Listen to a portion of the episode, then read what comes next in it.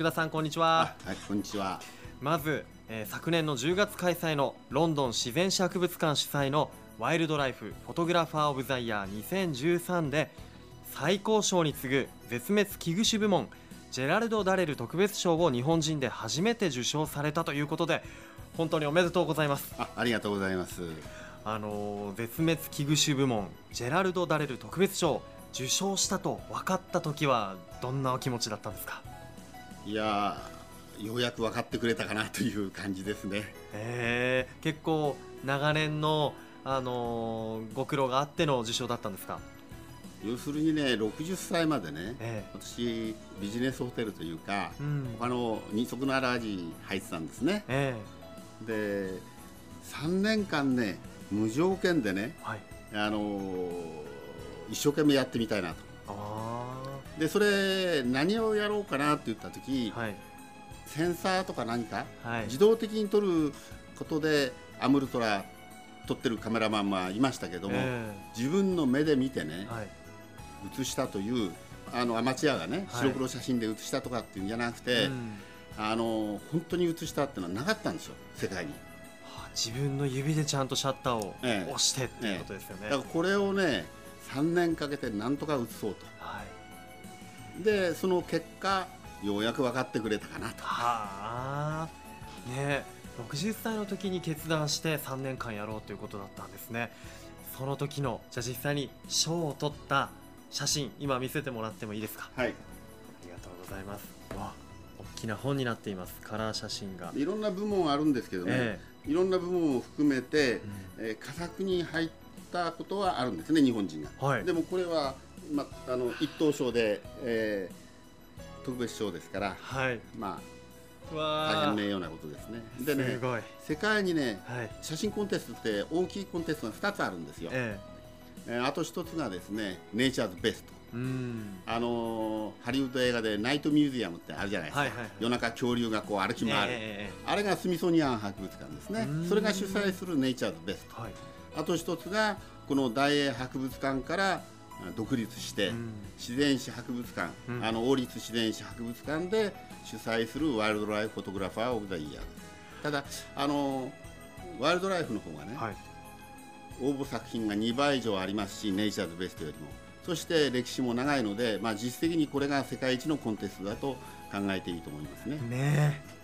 すごいですね。これ雪景色で後ろにはこれは海。これ日本海です。あ日本海海なんですね、そこに大きな氷が浮いていたりしてで雪景色であの茶色のね岩肌が見えるんですけどそこの写真の左隅の方に大きいもう岩よりも大きいこれがアンウルトラえこっちを向いてますね。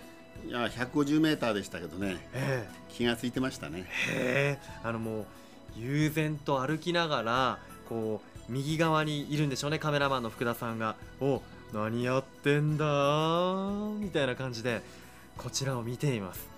いや威風堂々というかどっしりとしてる。いやーなんか鳥肌が立ちますね。この岩肌とまた雪景色にこの、まあ、オレンジがかった、えー体をしたアムールトラこっちを見ていますよ。背筋が凍るような僕は思いなんですけれども。いやーすごいですね。アムールトラってあの僕が少し調べさせていただいたら、あのロシア極東北部から、えー中国の東北部朝鮮半島にかけて生息していて、えー個体数が300から350頭、まあそう言ってますけどね。え私はもう300割ってると思いますーね。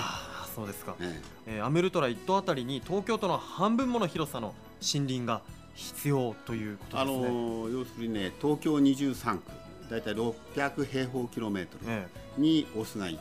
ええ。メスのテリトリーはちょうど宇都宮市ですね。えへー。ー、上の川のあのインターがあるじゃないですか、はいはい。宇都宮、ええ。あのインターパークの。ね。はい。でそこからあーおはぐろさんですか、えの後ろ。えうん。そこに一頭ですよね。すごい広い。というかよく探せましたね本当にね。だからね本当にいないんですよ。だからあのみんなうあのほとんどがねあの疑似自然みたいなね、ええ。ケージの中でね映したものを自然と称してうん。流れてるからあでそれを本当に取ったんでロシア人がこれだけ評価してくれてるんですやっぱりこの絶滅危惧種のアメルトラ探すのも大変だと思うんですがワイルドライフ・フォトグラファー・オブ・ザ・イヤーはあの先ほども言ってくださいましたが世界最大で最も権威のある自然写真の祭典だと伺っているんですが、はい。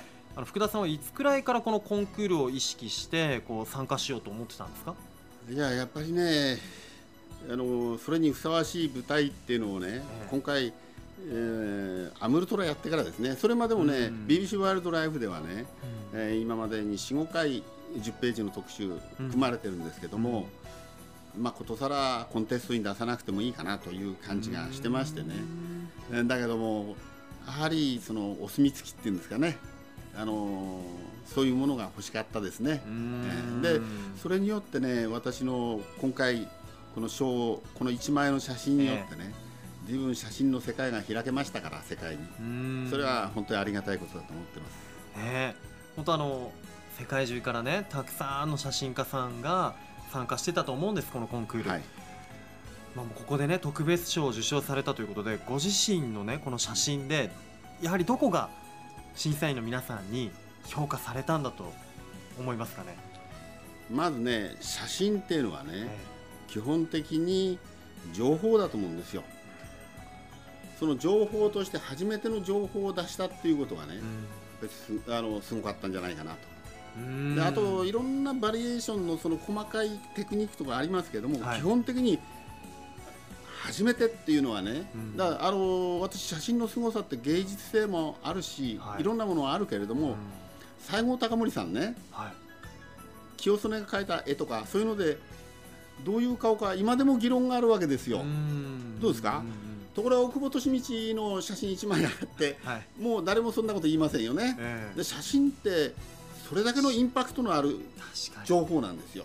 そうですね。それをきちっとストレートに表現するということが私は写真の大きなね意義だと思いますね。あ